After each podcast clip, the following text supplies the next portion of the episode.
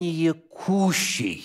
Кущи и Пасха названы праздником иудейским. Так что же это на самом деле? Это Божьи праздники или иудейские праздники? То есть это вопрос воли Божьей или это вопрос традиций еврейского израильского, иудейского, в частности, народа. Они значимы в силу того, что они Божьи, или они значимы только для тех, кто является иудеем?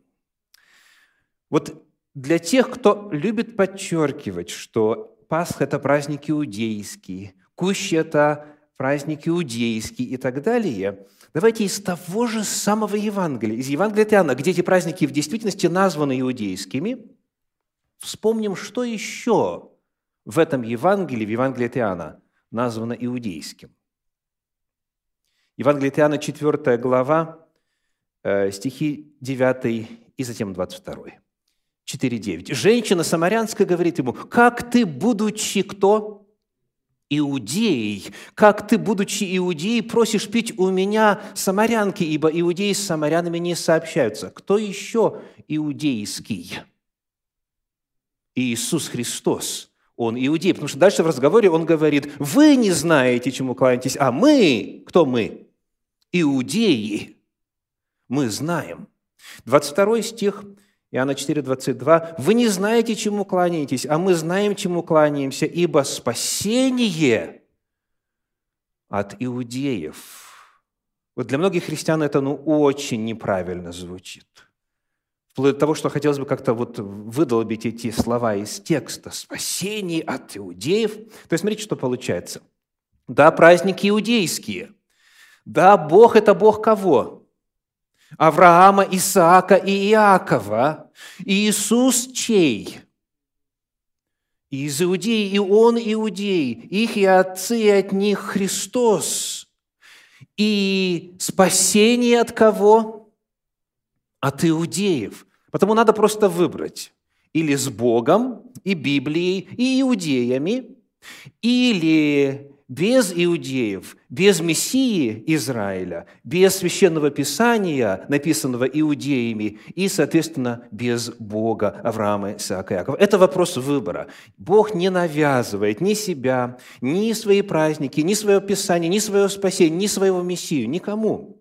Но есть только два народа – народ Завета и все прочие язычники, которые живут по своим традициям, по обычаям мира сего, по воле дьявола, духа, господствующего в воздухе. Есть два народа. Народ, живущий по Слову Божию, и народ, нарушающий Слово Божье.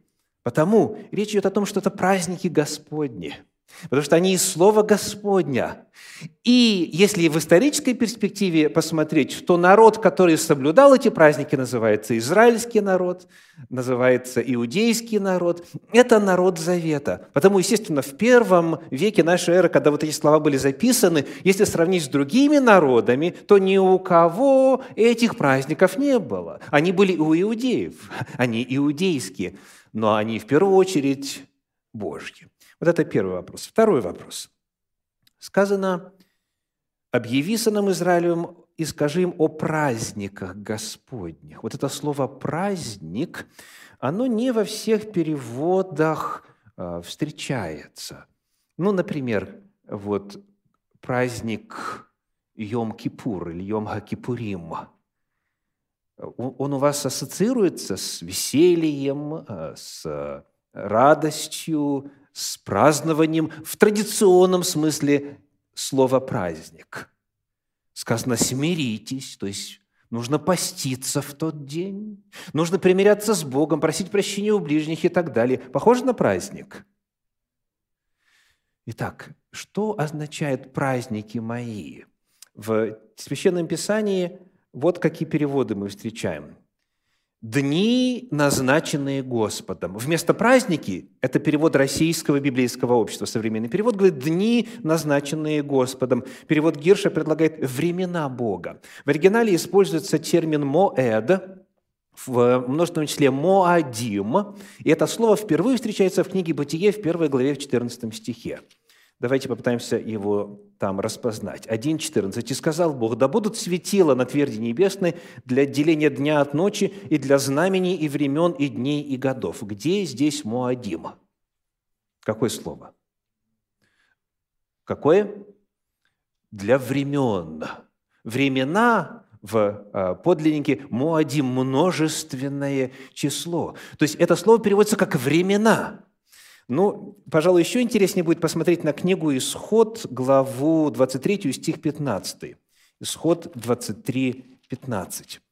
Написано так. «Наблюдай праздник опресноков. Семь дней ешь пресный хлеб, как я повелел тебе, в назначенное время месяца Авива. Ибо воном ты вышел из Египта, и пусть не являются пред лицом мое с пустыми руками». Как вы думаете, какое слово здесь переводит еврейское «моэд»? Вот текст у вас перед глазами. Ну что хотелось бы подставить? Праздник. Да? Наблюдай праздник, Моэд. Так это переведено в книге Левит в 23 главе, вот в тех стихах, которые мы прочитали. На самом же деле здесь Моэд переведено другим термином. Здесь фраза. Какая кто назовет? Назначенное время. Сегодня, если кто думал расслабиться в день покоя на проповеди, дорогие, не получится. Здесь нужно, чтобы ваш процессор, чтобы ваш мозг работал на все 150%. Хорошо? Потому, пожалуйста, сконцентрируйтесь. Информации очень много. Здесь будут и технические вопросы. Но для нас чрезвычайно важно это понять. И почему, я надеюсь, вы скоро уразумеете. Итак, Здесь у нас термин «моэд» переведен как «назначенное время». В 23 главе книги Левит Бог говорит, «Вот мои, вот мною назначенные времена». А вот само слово «праздник», которое у нас здесь в 15 стихе используется, книга Левит 23.15, «Наблюдай праздник опресноков». Праздник в оригинале – это хаг. Можете повторить? Хаг, как вот объятие – или обнимать в английском языке. Хаг – это праздник, а моэд – это назначенное время. Вот, например, в книге Левит в 23 главе 6 стихе мы встречаем и слово «хаг» также, Левит 23, 6, и в 15 день того же месяца праздник опресноков Господу. Праздник здесь – это «хаг». То есть термин «хаг» является обозначением именно праздника, а «моэд» – обозначением конкретного назначенного времени. Термин «хаг» для тех, кто конспектирует, в 23 главе книги Левит встречается еще три раза. Это 34 стих, 39 стих и 41. 34, 39 и 41. То есть разные назначенные времена обозначаются термином «хаг» тоже. И вот таким образом Давайте теперь подойдем к третьему стиху. Левит 23.3. «Шесть дней можно делать дела, а в седьмой день суббота покоя, священное собрание. Никакого дела не делайте, это суббота Господня во всех жилищах ваших». Вот если читать это без перерыва, то есть с первого стиха до третьего, получается такая картина – и сказал Господь Моисею, говоря, «Объяви сынам Израилевым и скажи им о праздниках Господних, в которые должно созывать священные собрания. Вот праздники мои. Шесть дней можно делать дела, а в седьмой день суббота покоя – священное собрание». Какой первый праздник? Суббота. Вот. Но на самом деле суббота нигде в Библии в оригинале не обозначается словом «хаг» – праздник. А каким термином обозначается? Моэд – назначенное время. У Бога есть назначенные времена с шагом в неделю, каждые семь дней. У Бога есть назначенные времена, которые соответствуют какому-то одному событию раз в год и так далее. Так вот, суббота – это не хаг, это не праздник. Суббота – это моэд, это назначенное время, это Божий календарь. И вот на Божьем календаре, помимо еженедельного цикла, есть еще и ежегодный цикл. Потому, если вдруг кто-то захочет записать эту фразу, а она чрезвычайно важна для разумения разницы между термином «моэд» и «хаг», то вот, пожалуйста, вывод. Любой хаг, в скобках праздник, это моэд, в скобках назначенное время. Любой праздник – Божий. Это Моэд с определенным назначенным временем. Но не все Моадим, не все праздники – это Хагим. Не все Моадим, не все праздники, то есть не все назначенные времена являются праздниками. Еще раз, не, э, любой хаг – праздник – это Моэд, назначенное время, но не все Муадим, назначенные времена – это хагим, то есть праздники. В частности, суббота никогда в Библии не называется праздником. Это назначенное время. Ну что ж, вот прояснив эти терминологические вопросы, давайте теперь обратимся к самим праздникам. При исследовании этой темы оказывается, что праздники Господни, они имеют как проекцию ретроспективную, то есть они являются напоминанием о каких-то событиях в прошлом, так и являются предзнаменованием и являются пророческой проекцией на будущее. И вот Именно на этой второй составляющей я хочу сегодня остановиться, вот в этом втором разделе проповеди. Праздники Господни в их пророческой, предсказательной, прообразной составляющей. Итак, первый праздник – Книга Левит, 23 глава, стихи 4 и 5. «Вот праздники Господни, священные собрания, которые вы должны созывать в свое время. В первый месяц, в 14 день месяца, вечером Пасха Господня». Первый праздник – это Пасха. В подлиннике Песах, и он празднуется, сказано, в первый месяц, в 14 день месяца. Как первый месяц называется? Нисан или второе название, а если хронологически, то первое Авив, да. Если вы записываете, то вот название месяца Авив, книга Второзакония 16.1, а название месяца Нисан позже, Есфирь, например, 3 глава 7 стих. Нисан, то есть первый месяц. Итак, 14 э, числа первого месяца библейского календаря, что является исторической проекцией, пророческим исполнением этого прообразного праздника. 1 Коринфянам 5 глава, 7 стих. 1 Коринфянам, 5 глава, 7 стих говорит, «Ибо Пасха наша, Христос, заклан за нас». Пасха, приносимая в 14 день Авива, она указывала на Агнца Божия Иисуса Христа, который был предан смерти, кровь которого пролилась. Он есть истинный пасхальный агнец.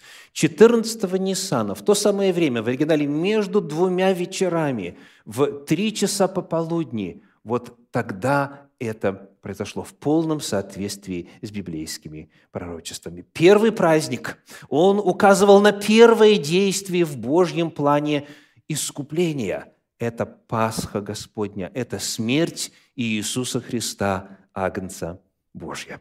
Второй праздник, книга Левит, 23 глава, 6 стих, книга Левит, 23 глава, 6 стих говорит, «И в пятнадцатый день того же месяца праздник опресноков Господу, семь дней ешьте опресноки». Значит, с 15 Авива или Нисана по 22 опресночная неделя идет. Праздник опресноков в оригинале Хаг, праздник Гамацот. Маца это пресный хлеб, мацот множественное число, хага мацот, праздник опресноков. Каково исполнение этого праздника в истории? 1 Коринфянам, 11 глава, стих 23 и 24.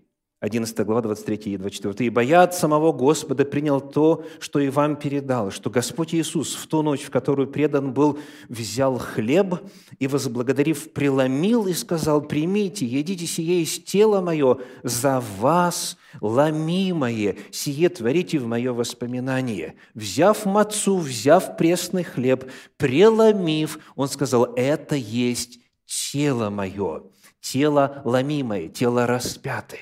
То есть, когда Иисус был распят, а Он взял на себя все грехи всего мира, тогда вот в тот момент, э, начиная с момента Его смерти, то есть первый полный день календарный был 15-м Ниссана, когда нечто новое во Вселенной явилось. Что же?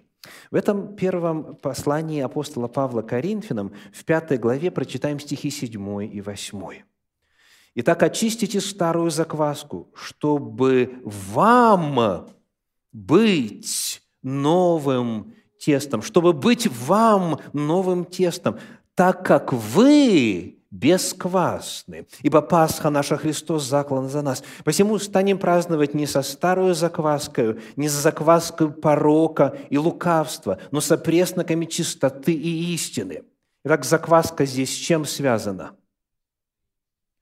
Закваска, порок и лукавство. Закваска – это символ греха. А вы, сказано, вы есть что? Вы бесквасны. Очистите старую закваску, чтобы быть вам новым тестом. Вы новое тесто. Вы без греха. Вы без порока и лукавства. Итак, каково значение, каково исполнение этого праздника в истории? Благодаря смерти Агнца Божия Иисуса Христа, когда Он взял на себя все грехи э, мира и был распят, вот тогда, впервые за всю историю человечества наступил момент, когда греха не было. То есть грех был уничтожен. И теперь отныне всякий, кто во Христе Иисусе обретает Спасителя и приносит к Нему свои грехи, возлагает верою, исповеданием, в молитве свои грехи на Него, он обретает что? Чистоту, святость, прощение. То есть второй праздник, праздник опресноков, и причем он длится семь дней, э, Семь – это число завершенности, число полноты. Это указание на полное, всеобъемлющее, всеохватывающее искупление греха. То есть греха больше нет – и во Христе Иисусе есть полная победа над грехом. Грех символизируется закваской, а бесквасность – это чистота, святость и безгрешность. Это второй праздник. Читаем дальше. Книга Левит, 23 глава, стихи с 9 по 11. «И сказал Господь Моисею, говоря, «Объяви сынам Израилевым и скажи им, когда придете в землю, которую я даю вам, и будете сжать на ней жатву, то принесите первый плод жатвы вашей к священнику, и он вознесет этот сноп пред Господом, чтобы вам приобрести благоволение. На другой день праздника вознесет его священник». Как этот праздник называется? Праздник первого снопа. Праздник первого снопа. Вознес, принесите первый сноп. В оригинале, в древнееврейском, Омер решит, первый сноп. В Септуагинте, в греческом переводе Торы, термин драгма апархен. Вот это слово апархен – начатки, то есть первое, чрезвычайно важен. Запомните его, потому что этот термин нам сейчас пригодится. В какой день праздновали этот праздник? Пасха 14-го, а пресноки начиная с 15-го. А этот праздник когда? На другой день праздника, 16-го Ниссана. То есть у нас череда 14 Ниссана, 15 и следующий 16 Ниссана. 16 Ниссана – это праздник первого снопа. Как этот праздник исполнился в истории? Какое спасительное деяние Божье имело место 16 Ниссана – Первое послание Коринфянам, 15 глава, стихи 3, 4 и 20. 15 глава, 3, 4 и 20. «Ибо я первоначально преподал вам, что и сам принял, то есть, что Христос умер за грехи наши по Писанию, и что Он погребен был, и что воскрес в третий день по Писанию». Какое Писание говорило о том, какое пророчество говорило о том, что Иисус воскреснет в третий день? 20 стих. «Но Христос воскрес из мертвых первенец из умерших». Вот это слово «первенец» очень значимо. В современном переводе, в переводе Кассиана написано «начаток». Иисус назван начатком в оригинале слова «апархе», Тот же самый термин, который является переводом первого снопа, приносимого в храм на 16 Авива. То есть Иисус в апостольских писаниях прямо называется первым снопом. 16 Ниссана – это день воскресения Иисуса Христа. Он воскрес по Писанию. Единственное место Священного Писания, которое предсказывает воскресение именно 16 Ниссана, это книга Левит, 23 глава, которая говорит о празднике первого снопа. И вот параллельные отрывки, которые говорят об этом же самом празднике. Итак, 14 Ниссана – смерть Агнца Божия, 15 – это первый день чистоты и святости, а, омовения, свободы от грехов. 16 Ниссана – это воскресение Иисуса Христа. Идем дальше к четвертому празднику. Книга Левит, 23 глава, стихи 15 и 16. Отчитайте себе от первого дня после праздника, от того дня, в который приносите сноп потрясания, семь полных недель. До первого дня после седьмой недели отчитайте 50 дней, и тогда принесите новое хлебное приношение Господу. Как четвертый праздник называется? Праздник недель или седмиц. В подлиннике Шавуот. Шавуа – неделя, Шавуот – множественное число недели. И еще одно название какое? Пятидесятница, потому что нужно было семь седмиц отчитать, семь на семь – сорок девять, и сказано в пятидесятый день приносите приношение Господу и так далее. Итак, этот праздник, если говорить о библейском календаре, он э, выпадает на шестое число третьего месяца. Месяц это называется Сиван – шестое Сивана. Для тех, кто конспектирует, название этого месяца вы найдете в книге Исфирь в 8 главе, в 9 стихе. Название третьего месяца. Итак, что произошло в истории спасения после смерти и воскресения Иисуса Христа? А, на 50-й день что имело место в пророческом измерении? Книга «Деяния апостолов», вторая глава, первые четыре стиха. «Деяния апостолов», вторая глава, первые четыре стиха. «При наступлении дня Пятидесятницы все они были единодушно вместе, и внезапно сделался шум с неба, как бы от несущегося сильного ветра, и наполнил весь дом, где они находились. И явились им разделяющиеся языки, как бы огненные, и почили по одному на каждом из них. И исполнились все Духа Святого, и начали говорить на иных языках, как Дух давал им провещевать. Именно на Шавуот – именно на праздник Седмиц, на 50-й день, когда в храм приносилась жертва хлеба там и прочее, вот в это время произошло исполнение этой пророческой проекции.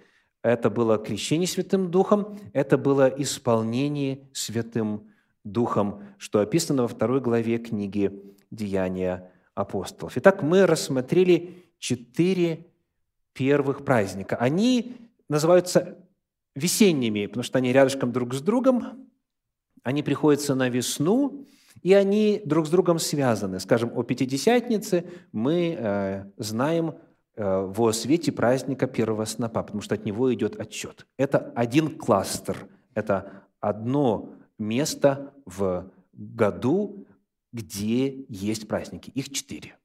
Потом наступает лето. И вот лето проходит, и Библия рассказывает об осенних праздниках. Чтобы уразуметь осенние праздники, нам лучше начать с конца, с седьмого. Праздников всего семь. Ну, по-другому и быть не могло. Так? С последнего седьмого, потому что, зная пророчество Священного Писания об истории будущего и о Божьих спасительных деяниях в будущем, нам легче будет уразуметь, что чему соответствует в прообразном служении праздников. Итак, седьмой праздник, последний праздник. Левит, 23 глава, стихи 34 и 40. Скажи сынам Израилевым, с пятнадцатого дня того же седьмого месяца праздник Кущий, семь дней Господу. В первый день возьмите себе ветви красивых дерев, ветви пальмовые, и ветви дерев широколиственных и верб речных, и веселитесь пред Господом Богом вашим семь дней. Итак, это праздник Кущий. В подлиннике Кущи – это Суккот. Кущи, шалаши, Суккот – Когда его праздновали? С 15 по 22 число седьмого месяца. В Библии седьмой месяц называется Афаним. Позже он стал называться Тишри после Вавилонского плена. Итак, э, в месяце Афаниме, о названии этого месяца, для тех, кто конспектирует, вы можете прочесть в третьей книге царств, в восьмой главе, во втором стихе. Третье царств 8, 2. Итак, кущи. На что они указывают? Прообразом чего они являются? Давайте откроем последнюю книгу Библии, книгу Откровения, главу 7 э, стихи 9 и 10. 7 глава, стихи 9 и 10. «После сего взглянул я, и вот великое множество людей, которого никто не мог перечесть, из всех племен и колен и народов и языков стояло пред престолом и пред Агнцем в белых одеждах и с пальмовыми ветвями в руках своих, и восклицали громким голосом, говоря, «Спасение Богу нашему, сидящему на престоле и Агнцу!» Эти люди держат пальмовые ветви, как предписано на праздник Кущи, и они что делают? Они веселятся, они радуются, они провозглашают, что Бог на престоле, то есть это время Царствия Божия. У нас, к сожалению, нет возможности показать все иные отрывочки, которые связывают Кущи с Царствием Божьим, но для тех, кто желает найти, вы эти все стихи самостоятельно сможете обнаружить. Итак, Кущи – последний, седьмой праздник из числа праздников Господних, годовых праздников. Он указывает на последние, завершающие события, когда наступит Царство Божье. Кущи – это Царство Божье. Что перед этим? Что перед кущами? Книга Левит, 23 глава, 27 стих. Мы сейчас говорим о шестом празднике. Левит 23, 27. Также в девятый день седьмого месяца сего, день очищения, да будет у вас священное собрание, смиряйте души ваши и приносите жертву Господу. А, говорится, что в это какой праздник? День очищения – в оригинале «Йом Хакипурим», дословно «день очищений» или «день искуплений». Почему множественное число? Мы недавно изучали, Левит 16.33, «И очистит святое святых, и скинию собрания, и жертвенник очистит, и священников, и весь народ общества очистит». То есть очищалось сразу несколько объектов, поэтому это «Йом Хакипурим». Это день очищений, день искуплений. Когда он праздновался – в синодальном переводе говорится «в девятый день седьмого месяца», но если вы посмотрите современные переводы, в частности, Институт перевода Библии в Заокском говорит «десятый день», и точно так же в оригинале. Я не знаю, почему в синодальном переводе в девятый день. Речь идет о десятом месяце того же седьмого, о десятом дне того же седьмого месяца Афанима, что и праздник Кущи, который был с 15 по 22. Ну что ж, чему это соответствует в истории? Что будет перед Царством Божьим? То есть вот это вот очищение святилища, очищение народа, этот вот судный день, ибо сказано, кто не смирит себя в этот день, истребится душа-то из народа твоего. В этой же 23 главе книги Левит. Вот этот вот судный день, это очищение святилища, чему соответствует в истории – что должно произойти перед тем, как Царствие Божье наступит? Давайте посмотрим на книгу послания к евреям, 9 главу, 23 стих. Евреям 9, 23 говорит, «Итак, образы небесного, то есть земное святилище, должны были очищаться сими, само же небесное лучшими сих жертвами. Подобно тому, как очищалось земное святилище, небесное святилище тоже должно быть очищено. В современном переводе Кассиана написано, «Потому необходимо, чтобы отображение того, что в небесах очищались этими средствами, а само небесное жертвами лучшими. Небесное святилище в определенный момент времени должно быть очищено. Очищено когда? Если исходить из пророческой преемственности, перед наступлением Царствия Божия. Давайте прочитаем об этом непосредственно в 9 главе книги «Послание к евреям». Я читаю стихи с 24 по 28. «Ибо Христос вошел не в рукотворенное святилище по образу истинного устроенное, но в самое небо, чтобы предстать ныне за нас пред лицо Божие. Что мы отсюда узнаем из этого стиха, из 24 -го? Что земное святилище было устроено по образу истинного, то есть небесного святилища. И также мы узнаем, что там, в этом небесном святилище истинном, Иисус Христос совершает служение. Он там предстоит, Он предстоятель. Служение Иисуса Христа в небесном святилище соответствует служению святилища и священника в земном святилище. Читаем дальше. И не для того, чтобы многократно приносить себя, как первосвященник входит во святилище каждогодно с чужой кровью. Термин «каждогодно» на что указывает? На ежегодные праздники. То есть, подобно тому, как в земном святилище священник раз в год совершал определенные действия, а вот именно в Йом-Кипур он входил в святилище и во святая святых и совершал там служение очищения. Вот подобным же образом служение Христа есть исполнение ежегодного служения и очищения святилища. Но есть одно очень важное различие. Не для того, чтобы многократно приносить себя, говорит 25 стих, Иначе надлежало бы ему многократно страдать от начала мира. Он же однажды, к концу веков, явился для уничтожения греха жертвою своею. И как человеком положено однажды умереть, а потом суд, обратите внимание на слово «суд», то есть говоря об очищении святилища, апостол Павел использует термин «суд», так и Христос – однажды принеся себя в жертву, чтобы подъять грехи многих, взять на себя грехи, во второй раз явится не для очищения греха, а для ожидающих его во спасение. Итак, какое событие указано здесь?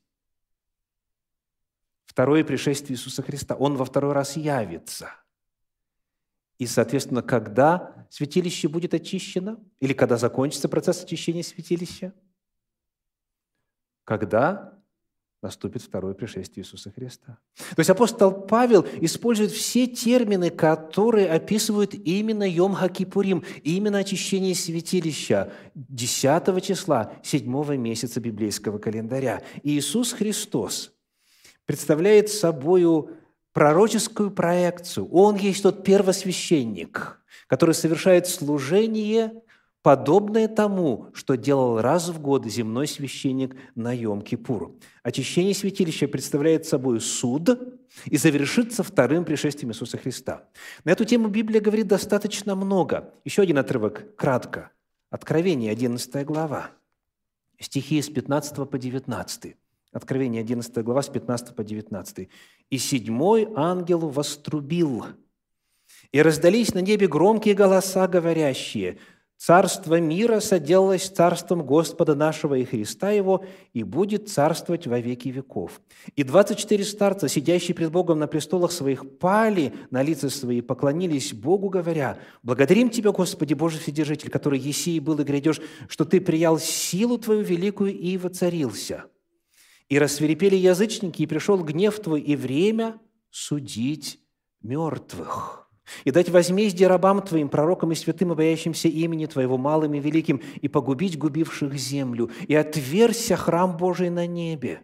И явился ковчег завета его в храме его, и произошли молнии, и голоса, и громы, и землетрясения, и великий град. Первый вопрос. Какое место описывается? Небо небо описывается. Сказано, раздались на небе громкие голоса. Что еще мы здесь видим? Что там на небе происходит? Что должно произойти в пророческой перспективе? Время судить мертвых, цитата, 18 стих. Описывается суд на небе. И когда говорится о том, что пришло время судить мертвых, что является дальше, 19 стих? «Явился Отверся храм Божий на небе, и явился ковчег завета его в храме его. Скажите, в какой момент времени, согласно Библии, открывался и становился виден ковчег завета в храме? Только один раз в год, когда первосвященник открывал завесу и входил во святая святых. Описывается ковчег завета, описывается суд. И в самом начале сказано «седьмой ангел вострубил». Что-нибудь это вам напоминает? Трубление. Вот что написано в книге Левит, в 25 главе, в 9 стихе, Левит 25, 9. «И воструби трубою в седьмой месяц, в десятый день месяца, в день очищения вострубите трубою по всей земле вашей». Что мы таким образом только что прочитали в книге Откровения в 11 главе? Йом Хакипурим, Йом Кипур, очищение святилища. Это же и суд, суд над мертвыми, и он заканчивается пришествием Иисуса Христа. То есть, дорогие, перед тем, как наступит исполнение праздника Кущи, Царствие Божье, должно произойти очищение небесного святилища, небесный суд, должно произойти исполнение прообраза Йом-Кипура, который праздновали в земном святилище, теперь в масштабах всей Вселенной. Это шестой праздник. Ну и пятый, перед шестым. Книга Левит, 23 глава, 24 стих. «И скажи сынам Израилевым, в седьмой месяц, в первый день месяца, да будет у вас спокой, праздник труба, священное собрание». Праздник Трум. Труб – это Йома Труа, книга числа 21.9, еще одно место, где оно а, упоминается. Йом Труа, праздник Труб, праздновался когда? В первый день седьмого месяца, то есть месяца Афанима. И вот труба, которая потом звучала и в десятый день седьмого месяца, а именно в Йом-Кипур, в день очищения, в день поста, в день трепета – Труба начинала звучать с какого момента? С первого дня. Вот есть 10 дней покаяния, 10 дней трепета. То есть труба напоминала, приближается Йом-Кипур. 10 дней осталось, 9 дней осталось, 8, 7 и так далее. Чему соответствует вот это предостережение, это напоминание, это провозглашение трубного звука, призыв к покаянию, к исповеданию, к заглаживанию своих грехов? Чему это соответствует в исторической перспективе? Что, согласно пророчествам, должно произойти перед тем, как наступит или начнется а, очищение святилища и суд на небе? Что предсказано? Книга Откровений, 14 глава, стихи 6 и 7. И увидел я другого ангела, летящего посредине неба, который имел вечное Евангелие, чтобы благовествовать живущим на земле, и всякому племени, и колену, и языку, и народу. И говорил он громким голосом, «Убойтесь Бога и воздайте Ему славу, ибо наступил час суда Его, и поклонитесь сотворившему небо и землю, и море, и источники вод». И другой ангел следовал за ним, и третий ангел следовал за ним. То есть перед тем, как Библия описывает пришествие Иисуса Христа, перед тем, как Библия описывает суд на небе, Священное Писание говорит о том, что Бог посылает вести трех ангелов. Это вести предостережения. В книге Откровения ангелы трубят. Это весть, напоминание о том, что надо подготовиться. Это весть, которая является предостережением. То есть вот этот праздник, праздник трубного звука, за 10 дней до наступления очищения святилища – в истории Земли представляет собой провозглашение трехангельской вести. Эта весть должна прозвучать по всей земле. Весть предостережения. Потом суд наступает, очищение святилища начинается, и как только оно заканчивается, приходит Иисус, и наступает исполнение праздника Кущи. Итак, повторим. Первый праздник – это Пасха, смерть Иисуса Христа. Второй праздник – это опресноки – святость, непорочность, обретенная вследствие смерти Христа. Третий праздник – это первый сноп. Сноп потрясания – это воскресение Иисуса. Четвертый праздник – это Пятидесятница, праздник Седмиц – это излитие Святого Духа, наделение силы для служения. А пятый праздник – это, значит, первый из осенних – это провозглашение вести предостережения, это трубный звук о том, что скоро грядет суд – это провозглашение трехангельской вести на земле. А шестой праздник – это Йом-Кипур, Йом Хакипурим – очищение святилища и очищение народа Божьего, приготовление его к пришествию. И, наконец, последний седьмой праздник – это Царствие Божье. Вот это вот пророческая перспектива, и вот это смысл праздников. Как вы видите, это в действительности праздники Господни. Потому что в этих праздниках сам Господь открыл свой план спасения – в этих праздниках Господь рассказал, каким образом Он будет решать проблему греха, каким образом Он будет восстанавливать падшее человечество и возвращать его в Царствие Божье. Праздники Господни чрезвычайно значимы, потому что это рассказ о Божьих спасительных деяниях на протяжении истории спасения. И вот последний вопрос сегодня о значимости этих праздников – настоящее время. У нас не было времени прочитать всю главу 23 книги Левит, но при чтении становится совершенно очевидно, что на каждый из семи праздников нужно было нечто делать во святилище. Пасхального агнца где заколаем? Только во святилище. И все последующие праздники, они напрямую и тесно связаны со святилищем. И потому хочу прочитать для вас один очень важный библейский отрывок. Книга Осии, 9 глава, стихи с 3 по 5. «Не будут они жить на земле Господней. Ефрем возвратится в Египет, и в Ассирии будут есть нечистое». Предсказывается изгнание. Кто-то в Египет пойдет, кто-то в Ассирию пойдет – кто-то, как мы дальше знаем по истории, в Вавилон пойдет. Но на земле Израиля жить не будут. И что дальше будет?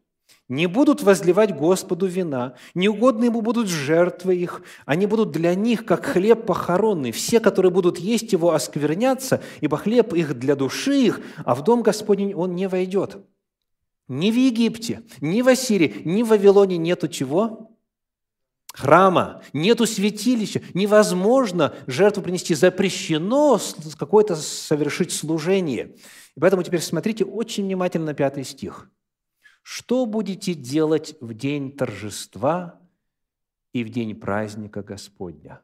Вот здесь в оригинале используется и Моэд, и Хаг. Что будете делать в день торжества и в день праздника Господня? Что вы будете делать в эти даты, когда нету святилища, где осуществляется служение, предписанное в эти даты? В перспективе истории иудаизма сформировались традиции празднования праздников Господних без храма. И, к великому сожалению – в этих традициях много языческого. Оказывается, не только у православных и католиков есть яйцо на Пасху, но и у евреев есть яйцо на Пейсах. Угу. Прямо на пасхальном блюде лежит, в центре стола. Какая заповедь это предписывает? Ответ – языческая. То есть проблема заключается в том, что когда храм был разрушен – и уже не было возможности совершать служение в соответствии с Торой, то есть праздники соблюдать стало невозможно. Невозможно соблюсти, выполнить то, что предписано на празднике согласно Торе. Вместо этого появились разные традиции в разных местах, где народ Божий жил, разные, но очень часто языческие – что же делать нам? В книге Левит, в 23 главе, в стихах 2 и 3 есть подсказка. Написано, «Объяви сынам Израилевым и скажи им о праздниках Господних, в которые должно созывать что? Священные собрания». Шесть дней можно делать дела, а в седьмой день суббота покоя и снова что? Священное собрание, микрокодеш в оригинале – Никакого дела не делайте, это суббота Господня где? Не в храме, а во всех жилищах ваших. Представляете, что было бы, если бы в ту эпоху, когда народ Израиля жил на своей земле, богослужение в субботу можно было бы осуществлять только лишь в храме. Представляете, вот живешь где-нибудь там э, в Дане, на севере, три дня ходьбы до Иерусалима и три дня назад. Значит, в среду вышел, поучаствовал в богослужении, во вторник вернулся, снова вышел, понимаете? Абсолютно невозможно. Нет, говорит текст, во всех жилищах ваших, священные собрания во всех жилищах ваших, в современном переводе, перевода Иосифона, во всех местах поселения вашего. То есть суббота, она связана с богослужением, со священным собранием. Где? На любом месте. И а, мы знаем, что только лишь три праздника были паломническими, то есть только на три праздника нужно было, обязан был народ приходить к святилищу.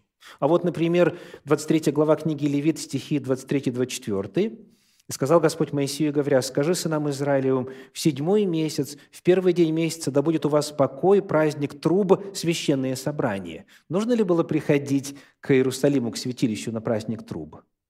Нет в э, осенних праздниках только один праздник паломнический – Кущи, Суккот.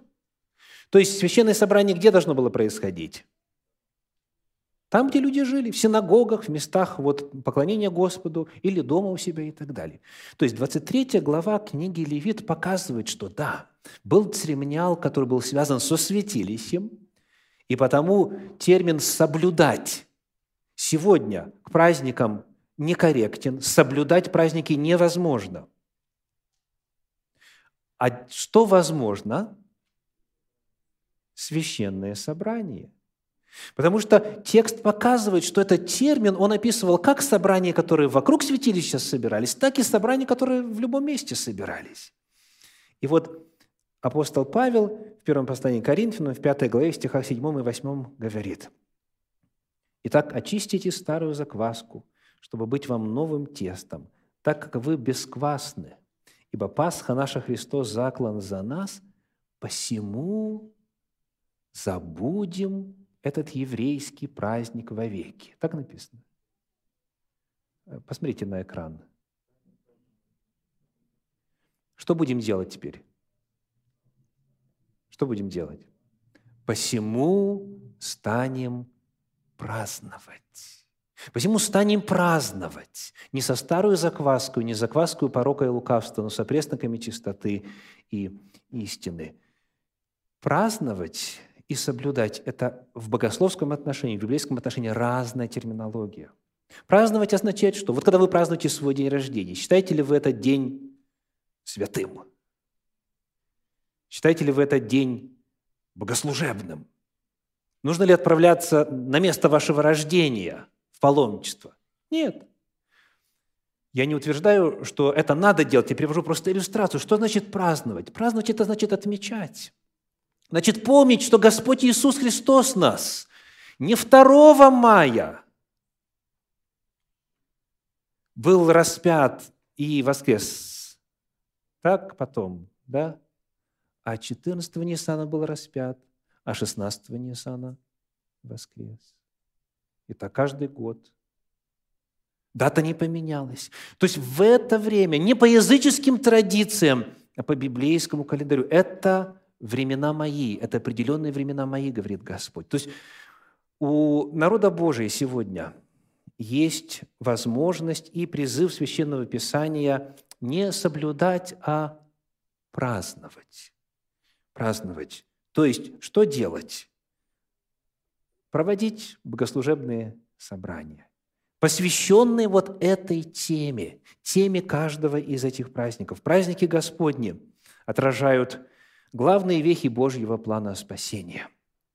И отмечать эти деяния, собираться, прославлять Господа, изучать смысл каждого из этих семи праздников, из этих семи Божьих спасительных деяний – это большое благословение, и это ритм богослужения, который является, помимо всего прочего, еще и антидотом язычеству, чтобы не праздновать языческие праздники, а праздники, которые отражают то, что Бог сделал, делает и будет делать в будущем. Вот это вот библейская альтернатива.